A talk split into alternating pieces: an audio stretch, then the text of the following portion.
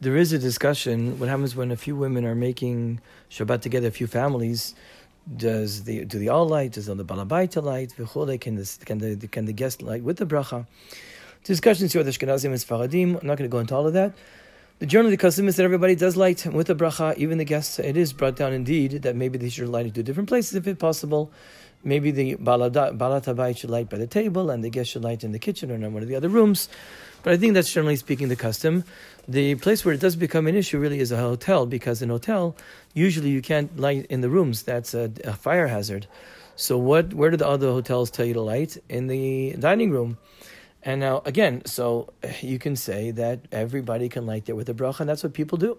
Uh, I think that is the custom. people go to hotels, they light by the dining room, and everybody makes a bracha. The women make a bracha, and there, and that, that's okay for sure. Certainly, according to Ashkenazim.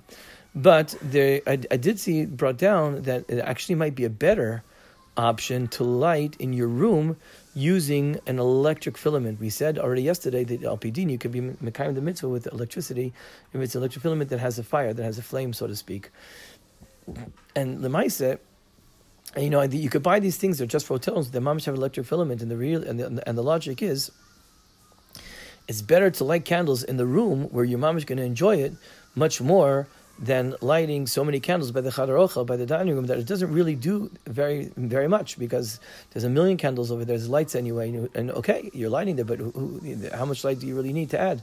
But in your in your in your room, that dafka is uh, much more meaningful. So the truth is that. Uh, uh, if you have one of those things, that might even be better. One of these sent to, to, go away, these lights, the electric lights, it might be even better to do that than to um, than to light by in the dining room if it's poss- possible. And there's a whole discussions about uh, single people, etc. I'll just say this: that uh, uh, yeshiva bachers or single people who are living. Um, well, okay, if a single guy lives in his apartment, he's going to have to light candles. Uh, and if Bachurim will learn in yeshiva and they're in the dorms, they're they're a long time away from their homes. They should also light candles. Lamaisa, what happens is that someone light. It's in the Chadrochel.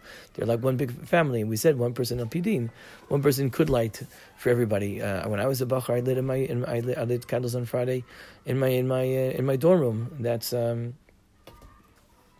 that's a, that's a, if it's possible, that's a very nice thing to do. But uh, if you can, if you're not going to line your dorms, just rely on someone lining in the chadrochel, then you should at least have uh, some light in your room till you go to sleep. So yeah, so so you can enjoy some light. Again, like I said, it could be even a light from the hallway, as long as you can enjoy something uh, and, and, enjoy enjoy some light before when you when you go to sleep uh, when it's dark. Uh, sick people, who are in the hospital, again, uh, you can light in the dining room. Uh, a woman who who who lights obviously candles every week in a hospital, she can mamish light in her in her room if that's possible.